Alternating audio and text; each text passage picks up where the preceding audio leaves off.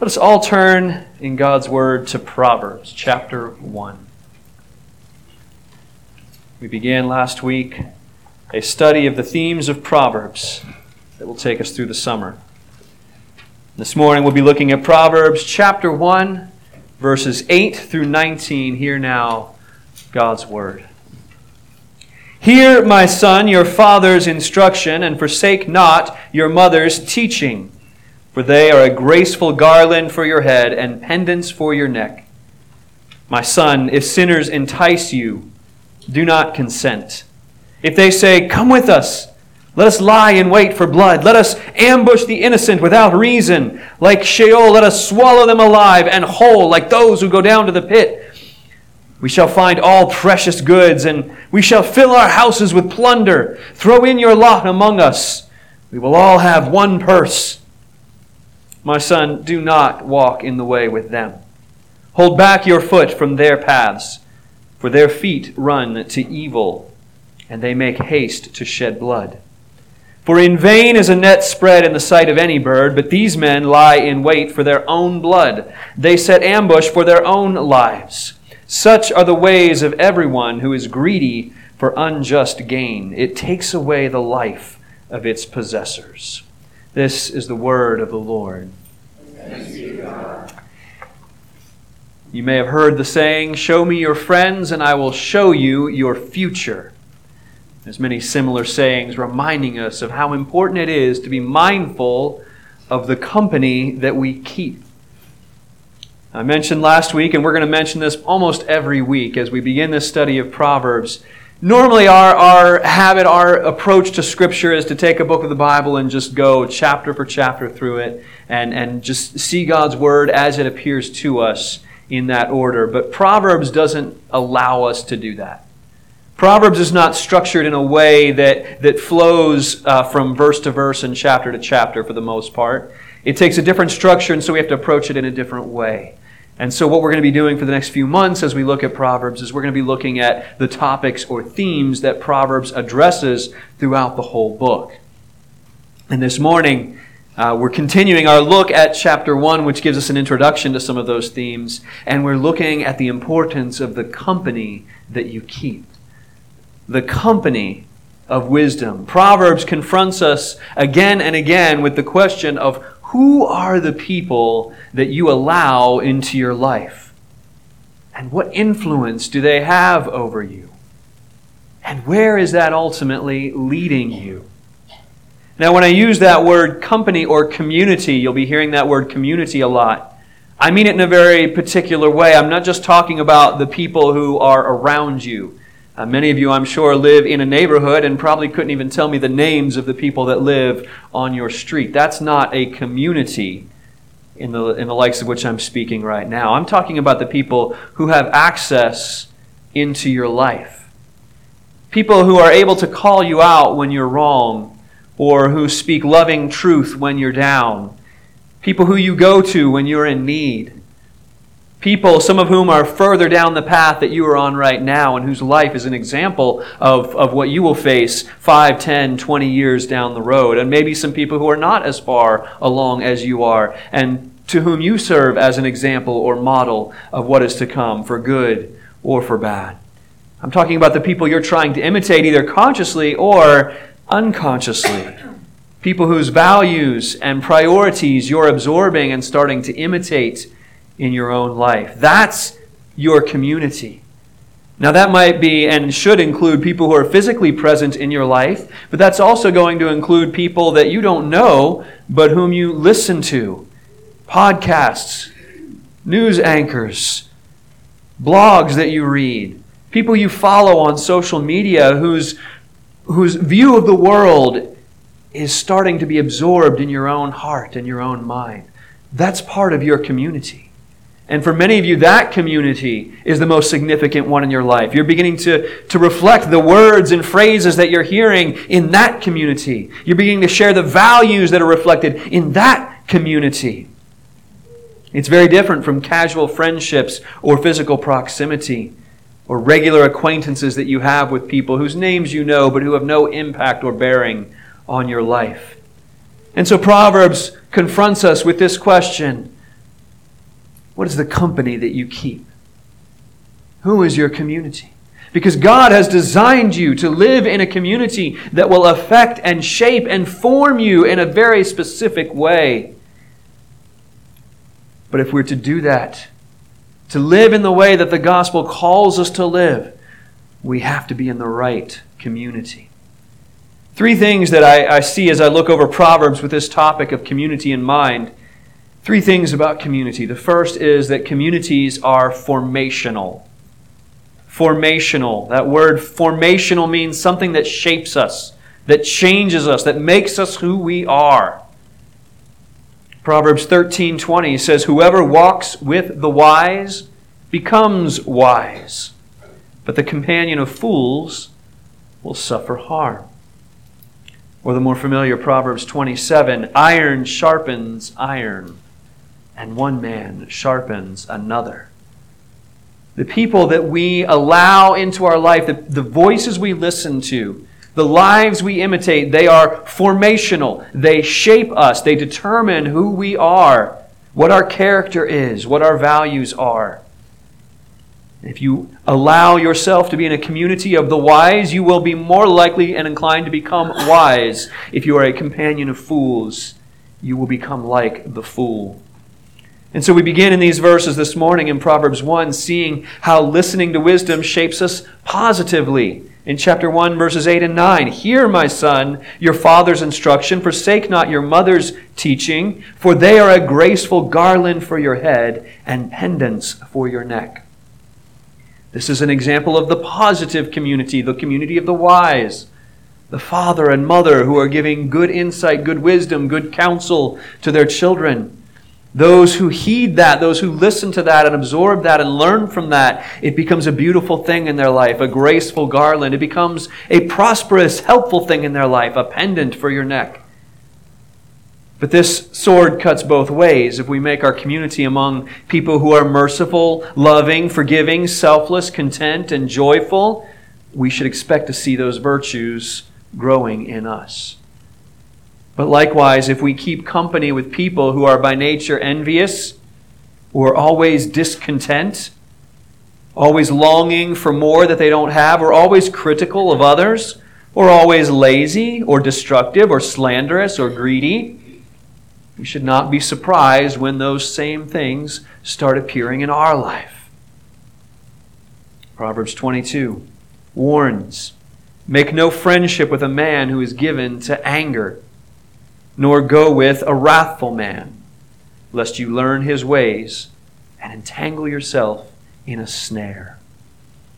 Are you allowing people to speak into your life who are wrathful, who are angry, who are greedy, who are covetous? You will be entangled in a snare just as they will because you learn their ways. You see how they respond to other people. You see how they react to the world around them and you adapt and you follow. We learn the ways of the people around us. We learn to talk like them and to think like them. We see the world they, the way they see it. And so we're warned in Romans chapter 12. The Apostle Paul says, Do not be conformed to this world, but be transformed by the renewal of your mind. There's another translation of that that I really like. It, it captures the imagery of the original language. It, the, the author says, Do not let the world squeeze you into its mold.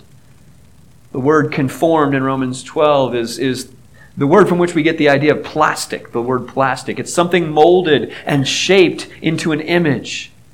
And that's what happens. The world conforms you. It shapes your way of thinking and shapes who you are. Communities are formational. And instead of being squeezed into the mold of the people around us, speaking with the words they speak, acting in the way they act, reacting in the way that they react to things, we need to be transformed by the renewal of our minds.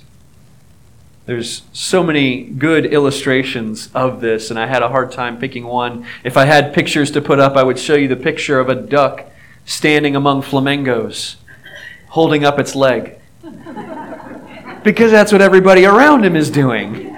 He doesn't know why he's doing it. That's just what you do.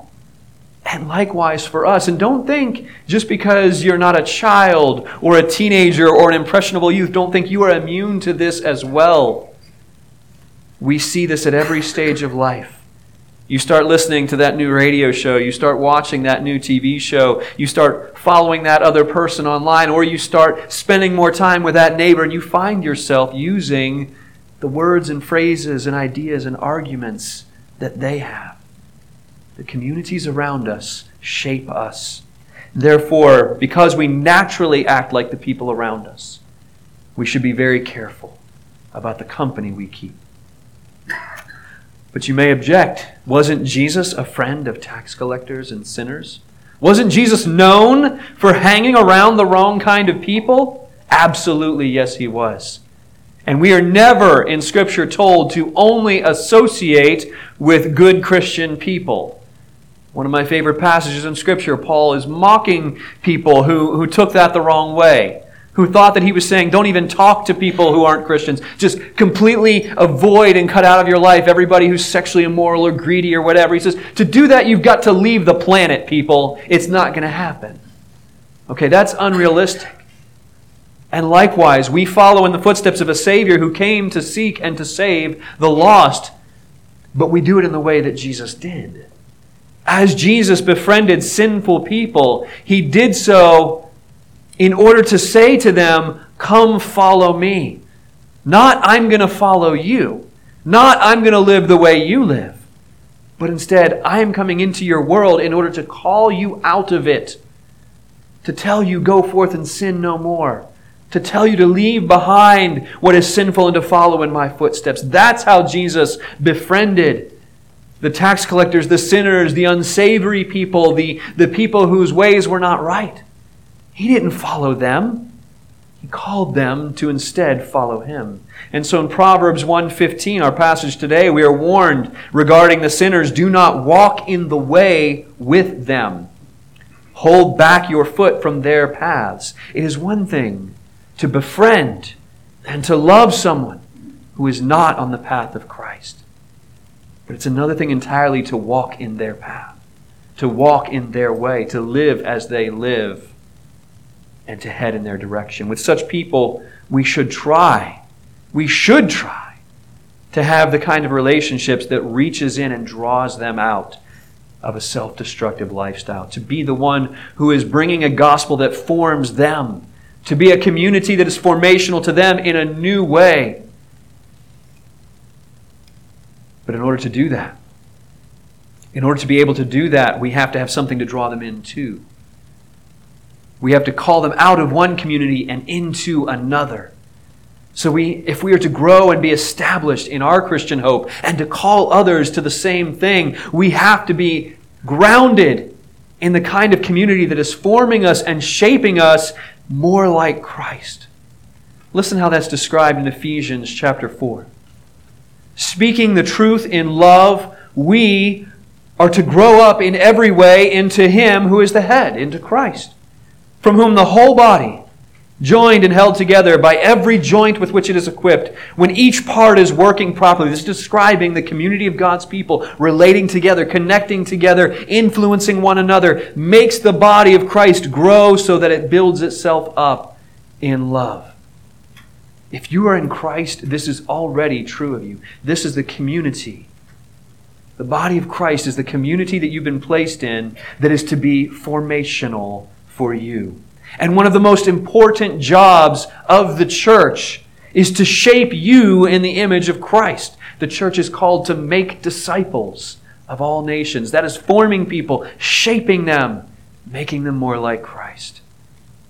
So I urge you, and Proverbs urges you to look around at the people in your life. Now, many of you are here Sunday morning, but is this your community? Are these the people who are influencing and shaping the person that you are becoming? Who are the people that are most influential over you? Who are the people that have access to your life? Who are the people that you look up to and emulate, whose choices and examples shape your own? And what are they forming you to be? That's the next thing about communities we see in Proverbs. They are formational, they shape us. But communities are also directional, meaning they, they lead us in a certain direction, they take us somewhere. Proverbs 16 29 says, A man of violence entices his neighbor and leads him in a way that is not good. We see this also in the bulk of, of the passage we looked at this morning in chapter 1. The, the violent gang enticing the young man, and they say in verse 14, Throw in your lot among us. We will all have one purse.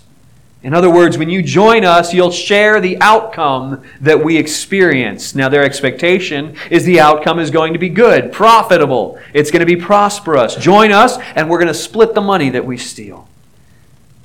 But we are also warned that when the outcome is not what you expect, you still share the outcome. You still end up in the same destination.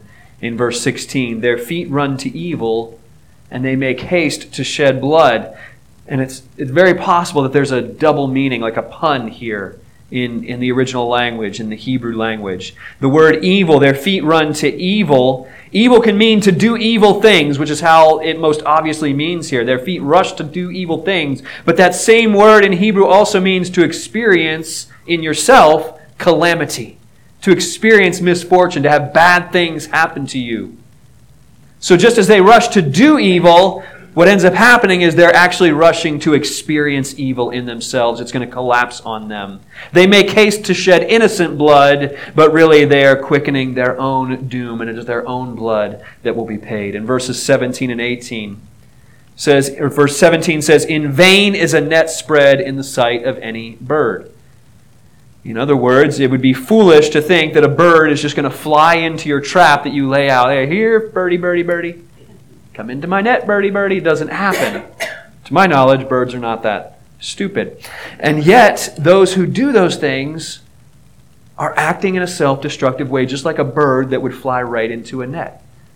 The author of Proverbs is pointing out how foolish it is to enter into this lifestyle because you're fleeing in to a net that will trap and destroy you. Verse 18 These men, they lie in wait for their own blood, they set an ambush for their own lives. That's the destination. Communities are directional, they take you somewhere, they're leading you towards something. Proverbs makes the point that this should be no surprise because our desires determine our direction. Our desires determine our direction. We move in the direction of what it is we really want. And community. A community of people is usually a group of people moved in the same direction by the same desires. In verse 19, such are the ways of everyone who is greedy for unjust gain. It takes away the life of its possessors. Everyone who latches on to those desires, who is formed by a community in such a way that they desire what this community desires, they all end up in the same place because that community is directional. It moves you in one direction. And so, as you consider the people that you spend your time with. Not just physically, but also the online presence of those you listen to, the entertainment that fills your time and shapes how you see the world, the people you trust for information. In other words, as you examine the company that is forming and shaping you, ask yourself what is their desire? What is this community pursuing? What is their goal? Because if I'm listening to them and imitating them, being shaped by them, it's going to lead me along and carry me along in the direction that it is heading. Now, it won't always be as explicit as in Proverbs 1:13. We're going to find precious goods and we'll fill our houses with plunder. That's an explicit, like, this is what we're after. Usually it's more subtle than that. But every community is moving towards something. And its direction is determined by its desires? Are the desires of your community to advance self? To make me number one? Is the desires of the people you're listening to to have power? To have wealth? To change the world in a certain way that is not in accord with the gospel? Be very mindful of the direction of the community that you're involved in. Listen to the description we saw earlier, the same verses we looked at earlier in Ephesians 4. Listen now to the direction that it speaks of. Speaking the truth in love, we grow up in every way into Him who is the head, Christ, from whom the whole body, joined and held together by every joint with which it is equipped, when each part is working properly, makes the body grow so that it builds itself up in love. You see the direction of Christian community. The direction of Christian community is not first and foremost political power, personal prosperity, or any kind of social agenda. The direction of the Christian community is to exalt Jesus Christ and to imitate him in our lives. In Christ, we grow together. We become like him. That is the direction of the community into which God has placed you by his grace. There's one more important thing about communities that we see here in Proverbs. We see that they are formational. They shape who we are and who we're becoming. They're directional. They move us in a certain way. The last thing we see here is that communities are intentional. They are intentional. Something is intentional when it's done on purpose, not by accident.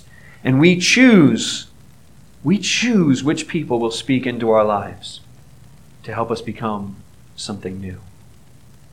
These verses in Proverbs set up the contrast right from the start. Verse 8, we already looked at. Hear, my son, your father's instruction, forsake not your mother's teaching. That's one community that you are called to heed, to listen to. But then in verse 10, there's another choice. My son, if sinners entice you, if they say, Come with us, that's another choice. And you're faced with a choice. Which one am I going to listen to? And Proverbs is careful to frame it this way because communities are intentional. You make choices that determine who is in your life, who gets a voice in your decisions, who you go to for advice and counsel, whose values you imitate.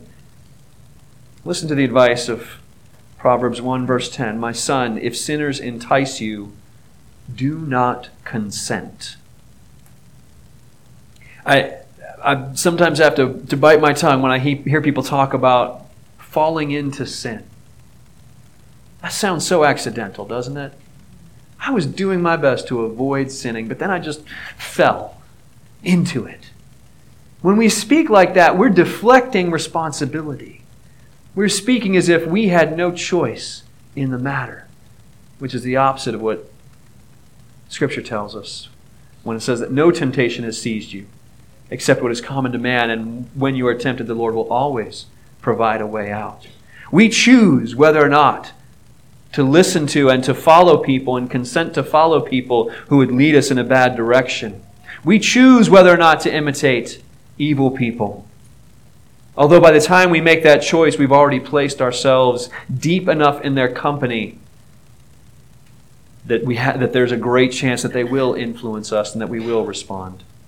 Now, I want to be clear. Chapter 1 is describing a violent gang of robbers. And so it's very possible that many of you are like, well, I'm not listening to anybody telling me to go rob someone's house and fill my house with plunder. So I'm good, right? But as we continue in Proverbs, we see that it's not just violent robbers that will entice us and call us to live a certain way and that we are called to reject. For example, we're also talking about fools which in Proverbs refers to a person who's morally wayward, somebody who's making choices that are against what God had said is wise. For example, Proverbs 14 tells us to leave the presence of a fool, or turn off the radio when you hear their voice, or unsubscribe and unfollow the fool.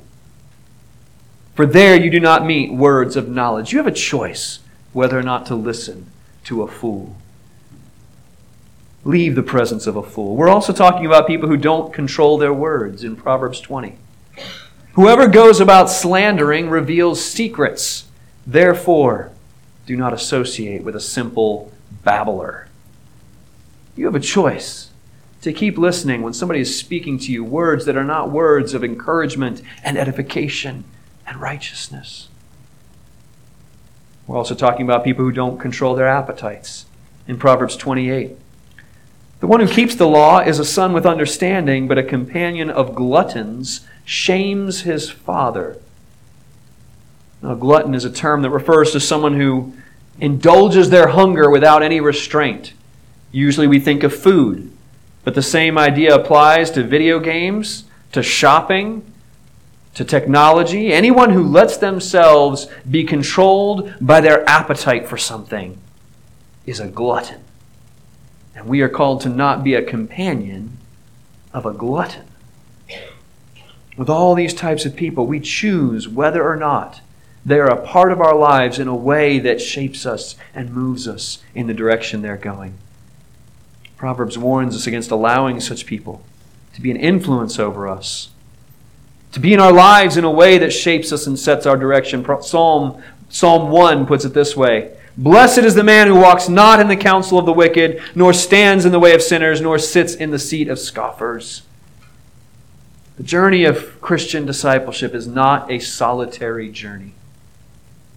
The company that you keep in life will either aid you in following Jesus or it will hinder you and misdirect you and ultimately lead you astray. But here's, here's the good news. Here's, here's the gospel as it relates to the company that we keep. Almost everything we've been seeing in Proverbs and hearing this morning is spoken from the human perspective from the choices you are called to make, from the situation you place yourself in. The choices you make and the impact of your decisions about community, but there is a deeper truth at work.